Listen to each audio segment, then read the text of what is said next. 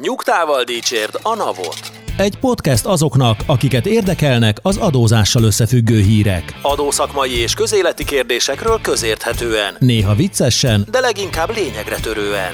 Boár György és Radnai Károly, valamint állandó beszélgetőtársuk Horváth Dániel, Két hetente összefoglalja, amit nem akarunk hallani, de mégis mindenkit foglalkoztat. Sziasztok! Ez itt a Nyugtával Dicsérd a Navot podcastunk, ahol két hetente a legfrissebb adózási hírekkel foglalkozunk. Állandó szakértőinkkel Radnai Károlyjal Sziasztok! és Boár Györgyel. Sziasztok! Én Horváth Dániel vagyok. Már itt az elején szeretnénk megjegyezni, hogy általában két hetente jelentkezünk, és ezzel konferáljuk az adást. Most, most azért vagyunk egy kicsit csúszásban, mert bármi a múlt héten is dolgoztunk, és a felvételt elkészítettük, de a technika ördöge nem volt velünk, úgyhogy az az adás ment a levesbe. De nem baj, most újra itt vagyunk, és reméljük, hogy ez a felvétel már tökéletesen fog sikerülni. Igazából a hanganyag megvan, tehát a, a, a hardcore rajongóinak nagyon szívesen elküldjük, hogy egy halláskárosodás mellett meg akarják hallgatni. Igen, vagy bárki, aki, aki megfelelő elhivatást érez magában, hogy azt le tudja tisztázni, annak szívesen elküldjük, mert majd tíz év múlva ez egy epic felvétel lesz Igen. az In the archívumban. beginning, és akkor majd ilyen digitálisan restaurálják. Igen. Valami robot hangalapú számot lehetne belőle csinálni. a legjobb esetben. Na, kezdjük is a legfontosabb, vagy a legfrissebb hírrel. A magyarokat kínozza a szegények adója. A legfrissebb június inflációs adat után az elemzők felfelé módosították inflációs várakozásaikat, és nem kizárt, hogy éves szinten akár 15% is lehet Magyarországon az infláció. Miközben a forgalmi típusú bevételek csak úgy ömlenek a magasabb árak miatt. Csak júliusban 723 milliárd forint áfa bevétel keletkezett, a júliusi államháztartási központi arrendszer szufficitje 255,7 milliárd, ez példátlan eddig Magyarországon. Csapjunk bele egy vidáman a hírekbe. Én nagyon utálom ezeket az embereket, akik azt mondják, hogy én megmondtam, de hát mi most mondhatnánk, hogy hát mi megmondtuk. Jó párszor elmondtuk, hogy az az inflációs adat, amit itt hivatalosan közelnek velünk Magyarországon, az egy erősen manipulált adat. Biztos, hogy szakmailag alá tudják támasztani, hogy az a jó inflációs adat, de, de ugye az árstop intézkedésekkel, meg az, hogy, hogy bizonyos termékek ki vannak véve a fogyasztói kosárba, hogy egy teljesen más érzete van az átlag állampolgárnak arról, hogy milyen infláció van, meg más az, amit a, a KSH közöl, és hát ezek a költségvetési számok azért inkább az átlag állampolgárnak a, az érzetét támasztják alá, tehát amikor majdnem 30%-kal több az áfa bevétel egyik évről a másikra, miközben tényleg érzi mindenki azt, hogy az első hat hónap gazdaságnak nagyon erős volt, de hát mégiscsak egy 6 vagy 7 százalékos gazdasági növekedésről beszélünk, az a 23-24 százalék mellette, az sajnos nem más, mint az infláció. Tehát egy sokkal magasabb inflációs pályán van már most is Magyarország, mint a hivatalos adat. Tehát, hogyha az árstop intézkedések egyébként majd megszűnnek, akkor valószínű, hogy a, a hivatalos adat is ehhez fog közelíteni. Hogy lehet, hogy át kellene, gondolni egyébként az infláció követésének a, a módszertanát, mert hogy annyira megváltozott a világ, tehát az, ahogy követik az inflációt, az egy 50 évvel ezelőtti módszertan, tehát hogy bizonyos szolgáltatások és termékek ki vannak választva. Értem, hogy ezek cserélhetők, és folyamatosan vizsgálja a KSH, hogy ezek mennyire fontosak, de azért mégiscsak egy nagyban szubjektív lista, és ehhez képest ugye a gazdaságban a termékek és a szolgáltatások már is sokkal-sokkal szélesebb palettán mozognak, tehát hogy maga a költségvetési bevétel az egy sokkal igazabb képet ad arról, hogy mi, mi is a, a magyar infláció. Bocsánat, nem vagyunk ferek, mert a KSH-tól nem hívtunk meg senkit, hogy megvédje ezt a dolgot, de azért azt, azt hiszem, hogy ezzel egyetérthetünk, hogy, hogy az, amit a hivatalos adat, meg az, amit érzünk, meg amit a költségvetési bevételek mutatnak, az teljesen elválik egymástól. Nekem egyébként az jutott erről a hírről eszembe, hogy 2023-as költségvetésen csámcsogtunk a múltkor, igaz, hogy abban milyen brutális áfa bevétel növekedések várhatók. Tehát ezek szerint most próbálkozunk jósolni, bőven. és mondjuk azt, hogy ez így ki fog tartani, ez az inflációs pálya jövőre? Nem, hát az, az a helyzet, hogy az első hét hónapban 3978 milliárd forint folyt be a költségvetésbe, még egyszer mondom, 3978 milliárd forint, ami 914 milliárd forinttal, azaz közel 30%-kal magasabb, mint 2021 első hat hónapjában. Ez nyilván egy jó, jó hír is lehet, jó hír is lehet, nyilván nem a kis embereknek, meg azoknak, akik az infláció terhe nyom, az államnak alapvetően jó hír az egyik oldalon, de a másik oldalon meg kevésbé, mert ami a szuficitet okozza, az ugye a kiadási oldalon is megjelenik. Ehhez képest egyébként érdekes az a, az a hír, hogy, hogy a központi költségvetés a kiadásait viszont csökkenteni tudta. Ezek július hónapban 1555 milliárd forintban teljesültek, ami 7 os csökkenés a tavalyi értékhez képes. Szóval nem csak az infláció pörgeti a bevételeket, hanem kiadásokat is csökkentett a, a magyar állam. Nyilván az adóemeléseknek is szerepe van, de elsődlegesen a áfa bevételek tolják ezt a hatalmas számot. Igen, hát az áfa bevételne az a megdöbbentő, hogy azt hiszem 2020-ban az egész éves volt 4500 milliárd, most meg 7 hónap alatt már 4000-nél vagyunk. Tehát, hogy, hogy itt nagyon elrugaszkodtunk a bázistól. Az egyébként engem megdöbbentett, hogy a kiadási oldal még csökkentés, mert egyébként nagyon sok olyan külső tényező növeli a költségvetés kiadásait, amivel most nagyon nettet a megnövekedett kamatkiadások, az árfolyam veszteségek, illetve hát az energiaárak, ami egyébként a központi költségvetést is a kiadási oldalon azért ugye nagyon sok közintézmény finanszírozni kell, tehát hogy, hogy biztos nyom, hogy ehhez képest még 7%-a csökkenteni is tudták a július, tehát ez azért azt mutatja, hogy akkor itt, itt nagyon rossz állapotban lehet egyébként a közigazgatás, mert hogyha abból a nem túl magas színvonalú közigazgatásból még ennyit el tudtak venni, akkor amellett, hogy egyébként persze közgazdászként nagyon örülök, hogy egy sikerült az egyensúlyt teremteni, de hogy, hogy hát egy nagyon durván szubficites lett a július. Hozzáteszem, hogy van mit pótolni, mert az első három hónap az meg olyan rekord veszteség volt, hogy, hogy valahonnan vissza kellett ezt a dolgot kormányozni. Igen, Szerintetek, erről is beszéltünk korábban, így van. Szerintetek ebben ez 1555 milliárdos központi költségvetési kiadásban mi lehet benne? Mert én meg alacsonynak tartom, tehát olyan... Igen, hát az, az nagyon alacsony. Szerintem beruházásokat visszafogtak, azokat csökkentettek. Elképzelhetően tartom, hogy hogy voltak, bár hát, erről... mondjuk ebben az SZIA visszatérítés benne van, akkor...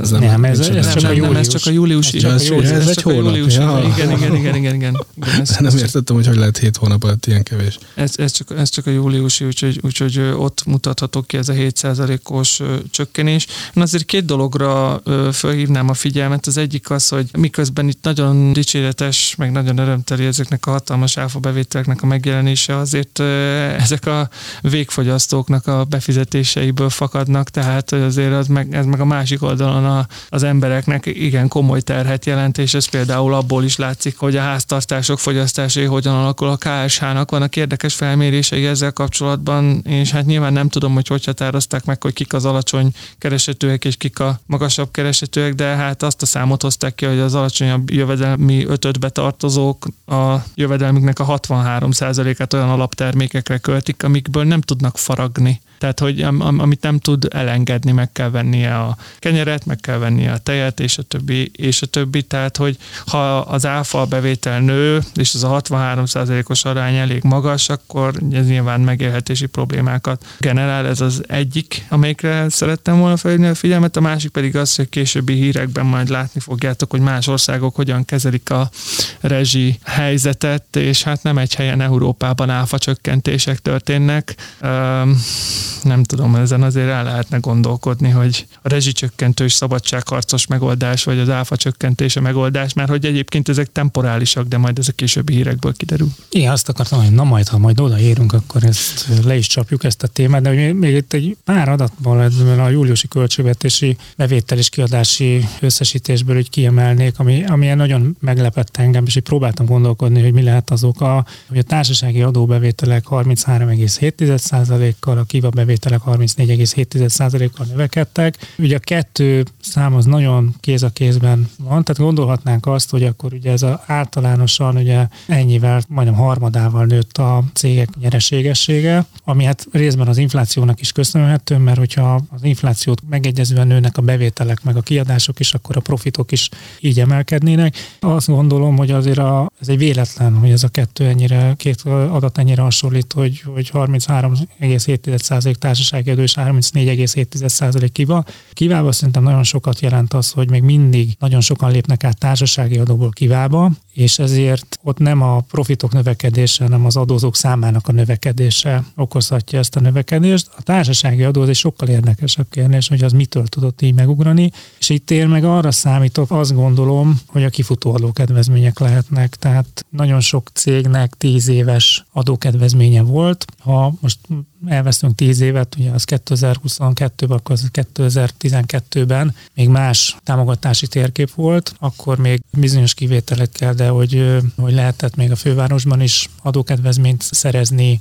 illetve hogy sokkal gálásabb volt a, ebből a szempontból a költségvetés is, hogy nagyobb adókedvezményekkel támogattak beruházásokat, és szerintem én arra számítok, hogy ezek futhatnak ki, és ez az, ami, ami hajthatja fel effektíven a, az adókulcsot, hogy ma most is vannak adókedvezmények, de most már számosságában nem olyan jelentősek, mert másra nem tudok gondolni, mert, mert azért 33,7 százalék az, az még ez az inflációs pályához is túl sok. Tehát, hogy ebben biztos, hogy van egy ilyen, ilyen adat is. Annál is inkább, hogyha megnézzük a katát, hogy ott 15%-kal nőtt a, a bevétel, úgyhogy abból egy része valószínűleg ez a csúnya szóval ez a büntető adó is lehetett, tehát akik 3 millió forintot meghaladták bevételben, akkor ott a kifizetőnek beállt a 40%-os kiegészítő adója, ami nagyban tudta följebb nyomni még a, a kata bevételeket. Én erre, erre tippelek, hogy itt a társasági adónál ez lehet. De hogy egyébként jövedéki adó is nagyon megemelkedett, de az mondjuk azt mondom, hogy ugye az egy, az egy részben művi dolog, hogy,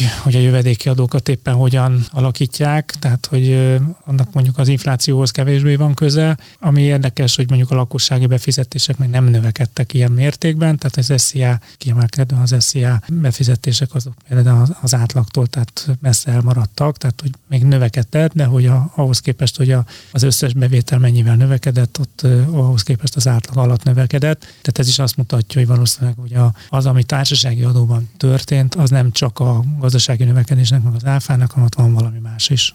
Hát igen, és talán még annyit érdemes hozzátenni, hogy ugye ebben még nincsenek rezsicsökkentés csökkentéséből fakadó, megemelt rezsibefizetések, amik szintén áfa vonzattal fognak járni, de hát erre majd tényleg a későbbi hírben kitérünk. A következő hírünk az adóhatóságtól származik. Eddig a katások 1%-a sem jelezte, hogy maradna az új katában. Az augusztus 1-től 10-ig terjedő időszakban ugyanis 4326 egyéni vállalkozó adta be a szükséges lapot annak érdekében, hogy az új kata alá tartozhasson szeptember 1-től. Hát tegyük hozzá, hogy egyrészt a hír az nem mai, csak a napnak nincsen frissebb adata, vagy hát biztos, hogy van frissebb adata, csak nem publikálta, illetve hogy azért még mindig messze van a a bejelentkezési határidő, és a magyar ember nem híres arról, hogy határidő előtt 3-4 héttel valamit teljesítsen, főleg akkor nem, hogyha ez egyébként augusztusban lenne, amikor mindenki nyaral. Tehát azért én arra számítok, hogy ez az 1 százalék azért ez egy nagyságrendet, legalább 10 százalék lesz. De azt mondja, egyébként viszont jól mutatja, hogy azért nem akkora a tülekedés, és hát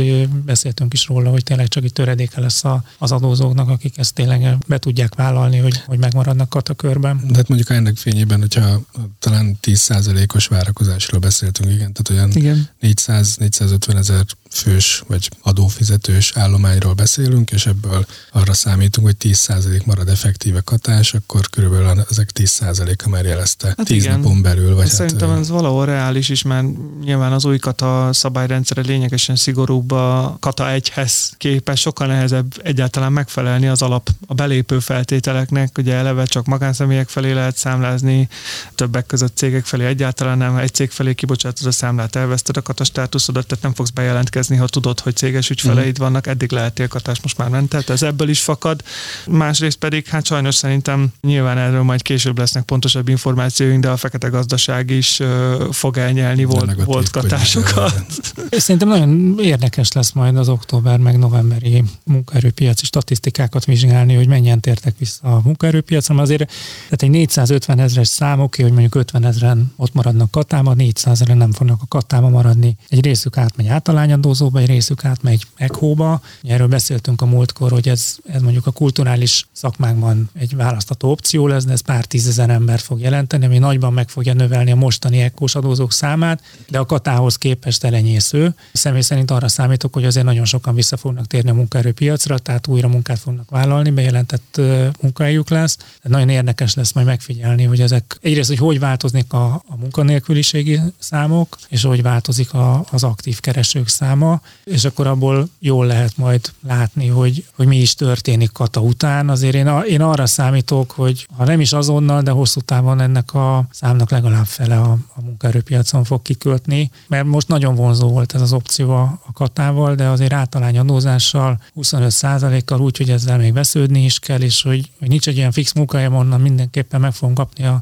végén a, annyit, amennyit. Nagy a csábítás, hogy, hogy újra visszamenjenek a munkaerőpiacra. Hát igen, ez kapcsolódó hír egyébként, hogy nyilván több intézet, pénzintézetek is felméréseket végeznek, kutakodnak, hogy mi várható, és hát egyértelműen az általányadó a legnépszerűbb áttérési út a katából, még akkor is, hogyha ez egyébként valamilyen komolyabb adminisztrációs terhet jelent. Egyébként már önmagában is, de van, hogy cégalapítás társul hozzá, vagy átalakulás, tehát hogy még, még akár ezt is felvállalják, mert, mert az általányadó jobb, mint hogyha, vagy jobbnak tartják, mint hogyha a társasági adó alá lépnek be, vagy a vállalkozók személyi jövedelem adója alá lépnek be, ott, ott magasabb adókulcsok generálódnak le. Hát valamilyen szinten a piac is igyekszik lereagálni nyilván ezeket a folyamatokat, és ugye a tüntetések kapcsán már rengeteget hallottunk a különböző ételfutár cégekről és az ő szállítóikról, akik jellemzően katásként folytatták a tevékenységüket. Most több ilyen társaság is bejelentette, hogy megemeli a szállítóknak a díjait. Így tett a Foodpanda, akik 18%-kal emelik a díjakat, és mivel itt egy teljesítmény alapú díjazásról van szó, ők arra számítanak, hogy ez nagy részben tudja majd finanszírozni a katából átlépőknek a plusz költségeit. Mi lehet az oka ennek, hogy ők így emelnek? Majd ezt a piac eldönti, tehát ez egy nagyon érdekes dolog lesz, mert ugye nagyon sok olyan katás van, aki most megpróbálja érvényesíteni a megnövekedett adótárét az ügyfélen, és hát majd kiderül, hogy ez sikerül. Lehet, hogy többnyire fog sikerülni, és akkor ez egyébként egy hogy mondjam, win-win, mert hogy tisztább viszonyokat kreáltunk, és magasabb adó, adóbevételek mellett a, a jövedelmek nem csökkennek, de, de azért ez túl ideálisnak hangzik, tehát valószínűleg, hogy többen lesznek azok, akik nem fogják tudni érvényesíteni a magasabb árat, és akkor ennek két következménye lehet. Az egyik, hogy, hogy csökkenő nettó jövedelem mellett kitartanak, vagy, vagy elhagyják a, a piacot, és akkor ez egy piac tisztító hatású intézkedés is lehet, hogy kevesebben maradnak a piacon, de azok majd egészségesebben fognak tudni működni. Hát mi meg meglátjuk, aztán, aztán lehet, hogy, hogy nem így lesz, és hogy mindenki, mindenki nagyon rosszul jár. Én azért azt gondolom, hogy a legtöbb katás az, az a magánszektorban dolgozott, ahol, ahol a piacgazdaságnak a törvényei érvényesülni fognak, és, és nem fogják tudni ezt a megnövekedett adóterhet átárítani az ügyfeleikre. Szerintem egy ideális elképzelés egy picit, vagy idealista elképzelés, hogy piac tisztító, meg piac erősítő hatású lesz ez a dolog. Én azt gondolom, hogy egy drasztikus áremeléssel mm, mondjuk olyanok is kiszorul, tehát egyszerűen csökken a piacnak a mérete, vagy csökkenhet a piacnak a mérete, amin versenyeznek, kiszorulnak a bizonyos szolgáltatások a játéktérből. Persze ez nem mondjuk egy közgazdaságtani elmélettel megalapozott elképzelés, csak egy ilyen érzés. De érdekes ebben az egész katás sztoriban, hogy milyen társadalmi, meg gazdasági formáló előtt tud jelenteni egy adó, egy adó nem, vagy egy adókulcs.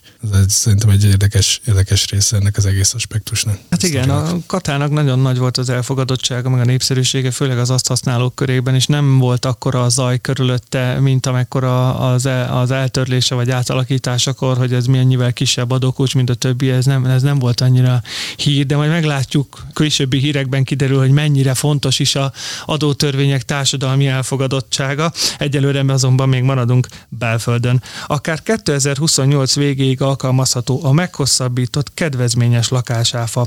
A 2024 végéig meghosszabbított kedvezményes lakásáfát Varga Mihály pénzügyminiszter Facebook bejelentése szerint akár 2028-ig lehet majd használni, azokban az esetekben, ahol az építési engedély engedélyt még 2024 év vége előtt megkapták, vagy az egyszerű bejelentéssel érintett építési szerelési szolgáltatási munkát megkezdték az új lakás kialakítása vonatkozásában. Ez a hír egyéb iránt az elveszett felvételen is szerepel, de akkor még csak az volt biztos, hogy 2024 végéig meghosszabbították a kedvezményes lakásáfát.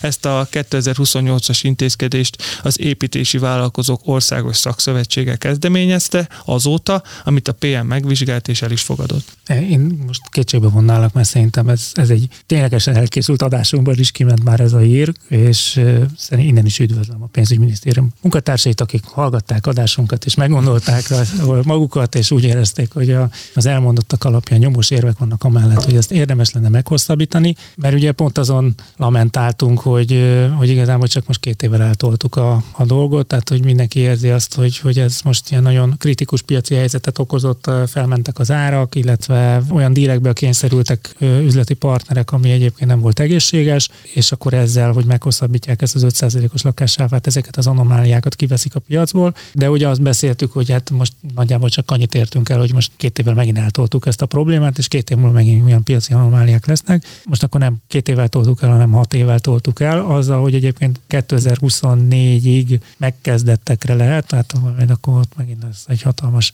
forgolódás, hogy 2024-ig úgy csináljunk, mint hogyha megkezdődött volna lakásépítés. Annyit azért hozzátennék, hogy ez eddig egyelőre a Facebookon jelent meg, és nem a magyar közlönyben, tehát hogy ez egy PM által támogatott javaslat, tehát Igen. ebből még nem biztos, hogy, Igen. hogy lesz bármi. Előre láthatóan a javaslatot majd összetárgyalja az országgyűlés, úgyhogy ez még, ennek az elfogadása még várat magára valóban. Tehát annyira nem volt égető, hogy ez egy kormányrendeleten gyorsan átmenjen. Igen, igen, igen, igen. Kedvezményes lakásáfa az, az építőiparnak egy nagy segítség, és talán talán a, abban az adásban, ahol a lakásáfáról én ilyen exkuzálom magam beszélgettünk, és ki is ment. Ott említettük azt, hogy az építőiparban eh, elég erős lassulás tapasztalható, és talán ennek is köszönhető, hogy meghosszabbították a kedvezményes lakásáfát. Kapkodás miatt van.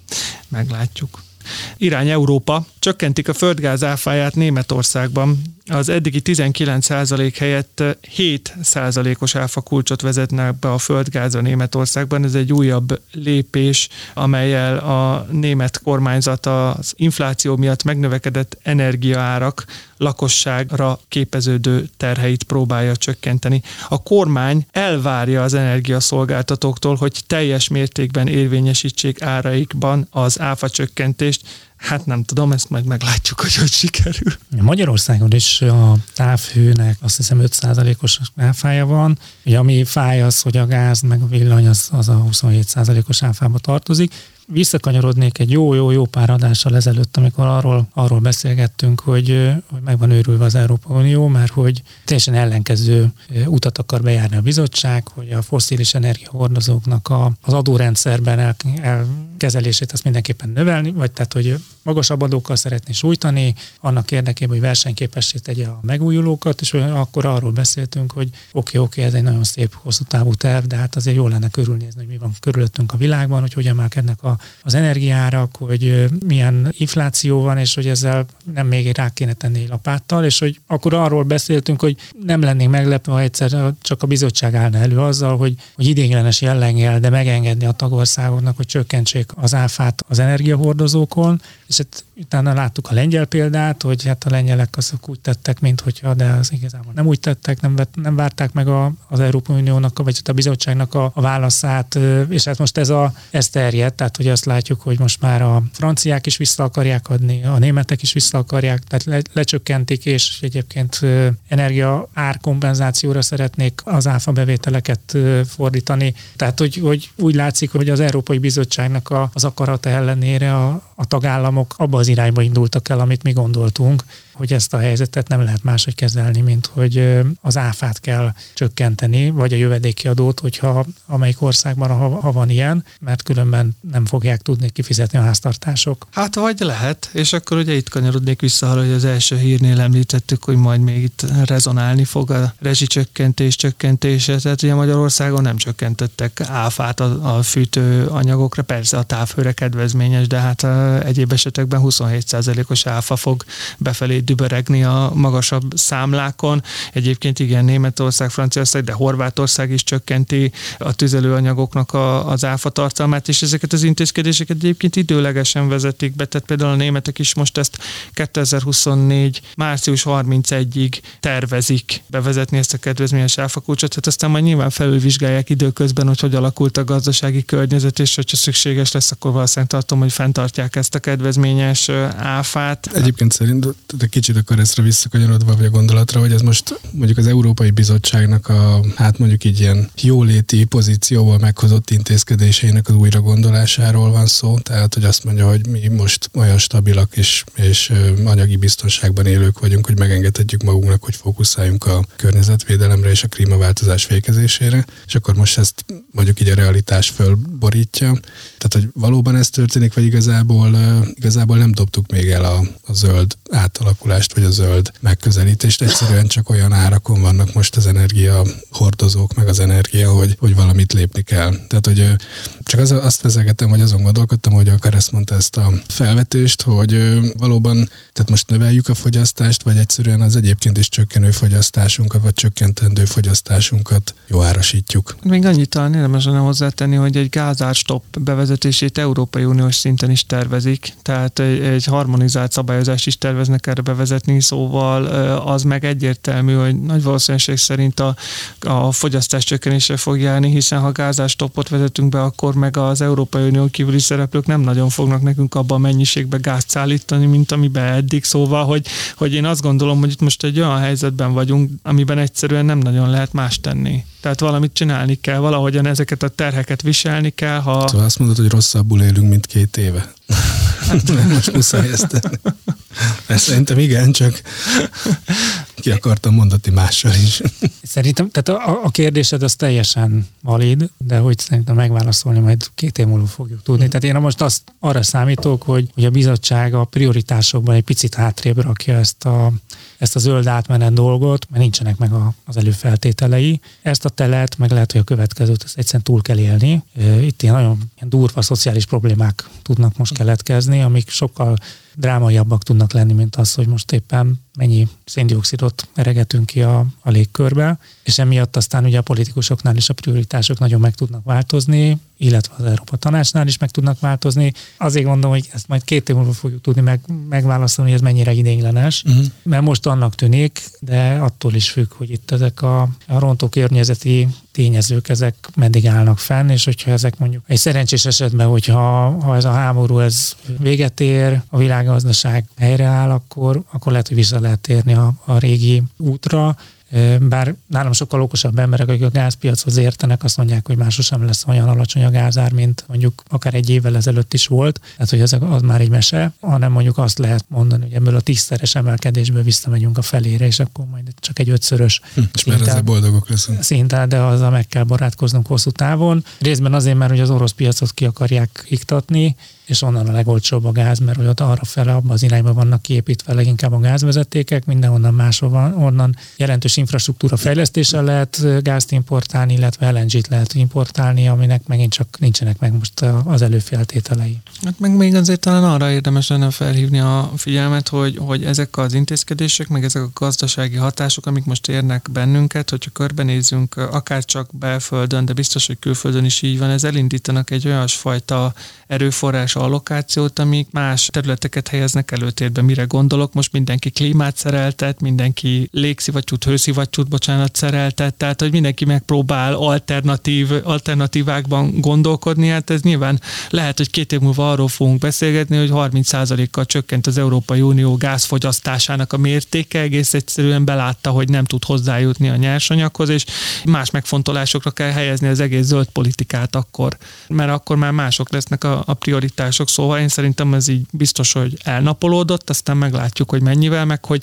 akkor, amikor majd újra el tudunk kezdeni róla gondolkodni, akkor miről kell egyáltalán, tehát akkor éppen mi lesz az a probléma, ami, ami a zöld problémát okozza. Egyébként érdekes még a németekkel kapcsolatban megemlíteni, hogy hát a német kormánya, hogy már említettem is volt, elvárja, hogy ezt a csökkentett áfát beépítse az árakba a szolgáltató, de hát ugye ezek a szolgáltatók már most nincsenek túl jó állapotban, például az Uniper csőd közeli helyzetben van, és a német államnak konkrétan be kellett szállni ebbe a szolgáltatóba, hogy valahogy anyagilag kistafírozza, akár időlegesen is, úgyhogy próbálják szétteríteni ezt a problémakört a lakosságra Németországban egy új illeték, egy fogyasztás alapú illeték bevezetésével, amit egyébként az ebből folyó bevételt ezek a gázszolgáltató cégek fogják kapni, tehát hogy az áfa csökkentéssel csökkenni fog, lehet, vagy hát szinte biztos a gáz Németországban, ugyanakkor ezzel az illetékkel meg nőni, talán nem olyan mértékben, hogy összességében ez ne okozzon árcsökkenés, de az egy érdekes tendencia, ahogyan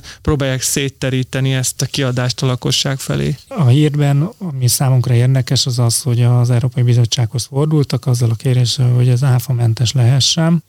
Good luck tehát nem nagyon látjuk azt, hogy ez mi alapján lehet áfamentes. Nekem az jutott eszembe, hogy van nekünk Magyarországon ez a turisztikai hozzájárulás, ami Turizmus nagyon has, fejlesztés. Turizmus turizmus fejlesztés. fejlesztés hozzájárulás, bocsánat, ami nagyon hasonló utat jár be, hogy, hogy 27% volt az áfa a étterm és a szállodai vendéglátás, és aztán ez lement 5%-ra, vagy szerintem tudom, a szállodán 18 volt, de mindegy, lement 5%-ra, és ezzel párhuzamosan viszont beve- bevezették ezt a 4%-os, ugyanazon az alapon működő turizmusfejlesztési hozzájárulást, így kvázi csináltak egy 9%-os áfa kulcsot, amit egyébként nem lehetett volna, tehát hogy így, így hekkelték meg a, a HIA irányelvet, de hogy ez a turizmusfejlesztési hozzájárulás is igazából beépül az árba, mert hogy a, a nettóból kell kigazdálkodni, tehát hogyha valaki úgy gondolkodik, hogy ezt el fogják tőle venni, akkor ez ugyanúgy, mint az iparűzési adót, hogy ezt, ezt beépíti az áraiba, tehát hogy, hogy ez is megáfázódik, tehát ezért mondtam, hogy good luck, és hogy, hogy, hogyha most tényleg magyar példákat kell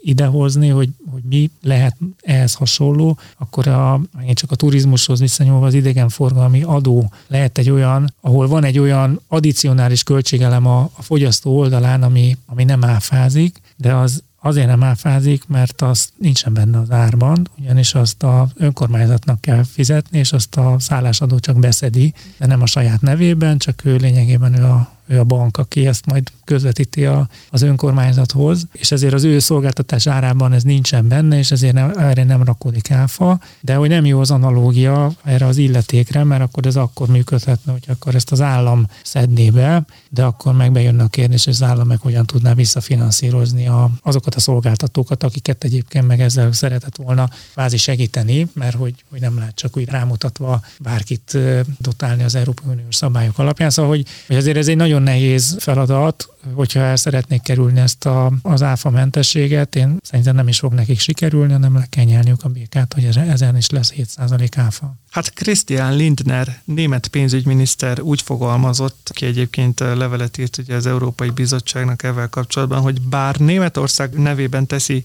meg ezt a kérést, a gyakorlatban ez minden tagállamnak megnyitná az utat a hasonló eljáráshoz. Amúgy ez ilyen nagyon jó politikusi megoldás szerintem, mert hogy egyébként valami olyasmit kér, amit nem lehet. Ha nekik megengedik, miért ne engednék meg másnak is? Szóval akkor ő az, aki megnyitja az utat az európai államok, az EU tagállamok előtt erre az intézkedésre. Meglátjuk, hogy mire jut vele a német állam és az Európai Bizottság, mit fog erre egyébként reagálni. Csehországba tesszük át a székhelyünket rövid ideig. Zbinek Stanyura pénzügyminiszter bejelentette, hogy Csehország olyan törvénytervezetet készít elő a cseh pénzügyminisztérium, ami egy extra profit adó bevezetésére irányul az energetikai vállalatokra, bankokra és az üzemanyag előállító és forgalmazó vállalatokra vonatkozóan. Egyébként ez érdekes, bocsánat, mert szerintem ezt egy hónappal előtte is bejelentette. Tehát ez egy augusztus 24-i hír, igaz? Igen. De én valamiért nekem rémlik, hogy már júliusban is egyszer be lett jelentve, pont kb. ugyanebben a tartalommal. Már vicceskedtünk is, hogy Rominová, Hudová. Igen, igen, ami változott, az egyébként az, hogy ha én úgy emlékszem, de aztán majd a szemfülesebb hallgatók, ha visszahallgatják, akkor kommentek formájában jelezhetik, hogyha tévedtem, hogy az ott elsődlegesen az energetikai vállalatokra irányult, most ez már uh, itt a bankokra is, meg az üzemanyag előállító forgalmazókra is kitérne, és ami miatt talán még Miért ne... tovább várnak a messzélesebb Előbb-utóbb jönnek a légitársaságok is. Figyeljétek meg. Igen. És, és ami talán még érdekes, hogy miért nem vezették be még, mert, mert még mindig annak a lehetőségét vizsgálják, hogy hogyan akadályozzák meg azt, hogy ez az adó rögtön a fogyasztókon és a végfelhasználókon csapódjon le. Nem ismerős a helyzet? De és azon gondolkodtam, hogy, hogy tehát biztos, hogy a magyar közlönyt olvassák, vagy pedig a, hallgatják a Kossuth rádiót, mert hogy, hogy ugyanazok a... Nyilván, hogyha ez Magyarországon ennyire bejött, akkor azért gondolták, hogy annyira nem más kulturálisan Csehország sem, tehát akkor valószínűleg ott is bevők lesznek az állampolgárok ezekre a hívószavakra, kommunikációs know nem ismer határokat. igen, hogy, hogy nem az emberekkel fizettetjük meg. Hát erről beszéltünk, hogy, hogy ilyen nincs, mert a végeredményben mindent az emberek fizetnek meg, mert hogy így működik a piacgazdaság, de hát ez nagyon jól hangzik ideig óráig. Úgyhogy itt Csehországban még nem vezették be ezeket, a, ezeket az adókat, még egyenlőre vizsgálják, hogy hogyan tudnák elérni, hogy ne épüljön ez be a, a, a végfelhasználók felé érvényesített árba. Nem tudom, hogy mikor jutnak el arra a döntésre, hogy már annyira nincs pénz, hogy már se számít, majd, majd ez kiderül. És akkor a vége felé elhagyjuk a kontinenst, és átteszük a székhelyünket Japánba. Hát nem hiszed el, mire buzdítja a fiatalokat Japán. A japán kormány ugyanis az adóhivatallal együttműködve kampányt indított a nagyobb alkoholfogyasztás érdekében. Erről a hírről egyébként a Financial Times számolt be. Az országban ugyanis az elmúlt tíz évben drasztikusan csökkent az alkoholfogyasztás. Jó, felmerül a kérdés, hogy ez miért baj? Hát általában amiért az ilyesmi bajt szokott okozni, az a pénzhez van köze. Tudni, 2011-ben az alkoholfogyasztásból származó adóbevételek még a japán adóbevételek 3%-át tették ki, ez 2020-ra már csak 2%, amúgy meg a japán költségvetés nincsen túl jó helyzetben. Én nem tudom, hogy, hogy vicces, vagy tragikus ez a hír, mert hogy, hogy valahol, valahol nagyon vicces, hogy arra búzdítja az állam az állampolgárait, hogy, hogy igyanak több alkoholt, valahol meg hát tényleg tragikus, mert hát, hogy mennyi ország van, aki, de Magyarország, aki, aki szenved ezzel a jelenséggel, hogy egyre többet isznak az emberek, és hogy pont az ellenkezőjére kellene buzdítani, hát sajnos Magyarországon sem nagyon buzdítják az embereket, hogy, hogy ne igyanak annyi alkoholt. De egy dolog ott szerintem nagyon jól mutat, és az előrevetíti azt a problémát, amivel nagyon sok Európai Uniós, és köztük Magyarország is fog szenvedni, hogy, hogy az átalakuló fogyasztói szokások miatt bizonyos nagyon stabilnak, és ez főleg a jövedéki adót illeti, nagyon stabilnak itt adóbevételek csökkenni fognak. Tehát mondjuk nézzük meg a dohányzást, ahol a, ezek az újfajta cigaretták, az e-cigaretták térhódítása jelentősen átalakította a dohányzási szokásokat, amelyek után nem, vagy nem annyi jövedéki adót kell fizetni, hanem jelentősen kevesebbet, és itt azért egy elég nagy lyuk keletkezik, aminek egy persze örülni kell, hogy egyre kevesebbet dohányoznak az emberek, de hogy ezt a bevétel kiesést valahonnan pótolni kell, és ugyanez fog történni majd az üzemanyagoknál is, amennyiben a fosszilis üzemanyagokat visszaszorítják, és az elektromos töltésű autók lesz a, a többség, akkor jelentősen kevesebb jövedéki adóbevétele fog származni a költségvetésnek, nem csak Magyarországon, hanem mindenhol másút, amire valahogy majd reagálni kell, és ugye erről beszéltünk már, hogy itt megjelentek már, amit most az Európa Tanács leszavazott, de hogy megjelentek már olyan javaslatok, ami ezt úgy kezelte volna, hogy a meglévő jövedéki adókat még jobban megemelik, cserébe a zöldre is kivetnek kevesebb. Ez nagyon előremutató megoldás. Valahol ezt majd kezelni kell, és hát ez a japán példa, ez meg nagyon vicces, tehát hogy, hogy tényleg arra bizonyítják a fiatalokat, hogy igyenek többet, mert hát mégis hát magas az átlag életkor, ugye hát akkor lehet, hogy azon most már csúnyát fogok mondani, hogy hát, hogy ha korábban halnak meg az emberek, akkor még a nyugdíjkasztát se fogja nyomni ez a probléma. Még hogyha itt mindenki még egészségesebben él, akkor még a végén ezek száz évig fognak élni, és akkor aztán mi lesz velünk. Úgyhogy ez a európai szemmel felfoghatatlan kommunikáció, de azt nagyon jól mutatja, hogy, hogy hogy működik egy állam, hogy hát bizony pénzre van szükség, ezt így vagy úgy nem meg kell szerezni. A adóhatóság által hirdetett Saki Viva nevű verseny egyébként szeptember, szeptember elején zárul. A 20 és 39 év közötti embereket kéri arra, hogy segítsenek olyan üzleti ötleteket kidolgozni, amelyek az alkoholfogyasztás csökkenő tendenciáját meg tudják fordítani. Egyébként Japánban egyre inkább divatos, hogy a fiatalok már egyáltalán nem, vagy nagyon kevés alkoholt fogyasztanak. Szóval az előregedés mellett ez is tendencia, és abból is mutatkozik, hogy nem csak a japán adóhatóságnak vannak erről felmérései, hanem egyébként az egészségügyi világszervezetnek is valahol a kínai és a brit átlagfogyasztás között volt a japán alkoholfogyasztás, de hát most már nagyon valószínű, hogy hamarosan kevesebbet fognak inni, mint a kínaiak. Szerintem a pályázat legmorbidabb része az, hogy, hogy ötleteket várnak arra, hogy hogyan ösztönözzék az otthoni hívást, illetve ennek a propagálását. Tehát a, az első hírnél a KSH szakértőit hiányoltuk, akkor most esetleg az a Hergábort kellene meghívni. Ezzel kapcsolatban fejtse ki a véleményét. Igen, olyan új termékekkel és formatervezéssel, valamint az otthoni hívás ösztönzésére irányuló tervekkel állnak majd elő elvileg ezek a pályázók az adóhatóság reményei szerint, amelyek megtalálják a módját annak, hogy hagyományosan egy üveg kinyitásával induljon egy barátság. This is the beginning of a beautiful friendship. Jutalom a nap végén. Azért az még a hírhez hozzátartozik, ezt ne vitassuk el, hogy a Japán Egészségügyi Minisztérium kommunikációjában leszögezte, hogy nem működött együtt az adóhivatallal a versenyben, bár szorosan követi annak az állását és a, és a fejleményei, de együtt nem működött. Úgyhogy mi is így teszünk, hogy ha továbbiakban még híreket kapunk arról, hogy milyen ötletek jöttek be, és ez hogyan alakította a japán alkoholfogyasztást, fogyasztást, az ebből fakadó adóbevételekre különös tekintettel, akkor arról természetesen be fogunk számolni. A mai napra azonban ennyi hírünk jutott. Nagyon szépen köszönjük a figyelmeteket, kedves hallgatóink. Tartsatok legközelebb is velünk. Sziasztok! Viva szaké! Sziasztok! A Nyugtával Dícsért a Napot podcast adását hallottad. Az elhangzott kijelentések és vélemények a műsorvezetők és vendégeik magánvéleményét tükrözik. A műsornak nem célja az adótanácsadás, és nem is minősül annak.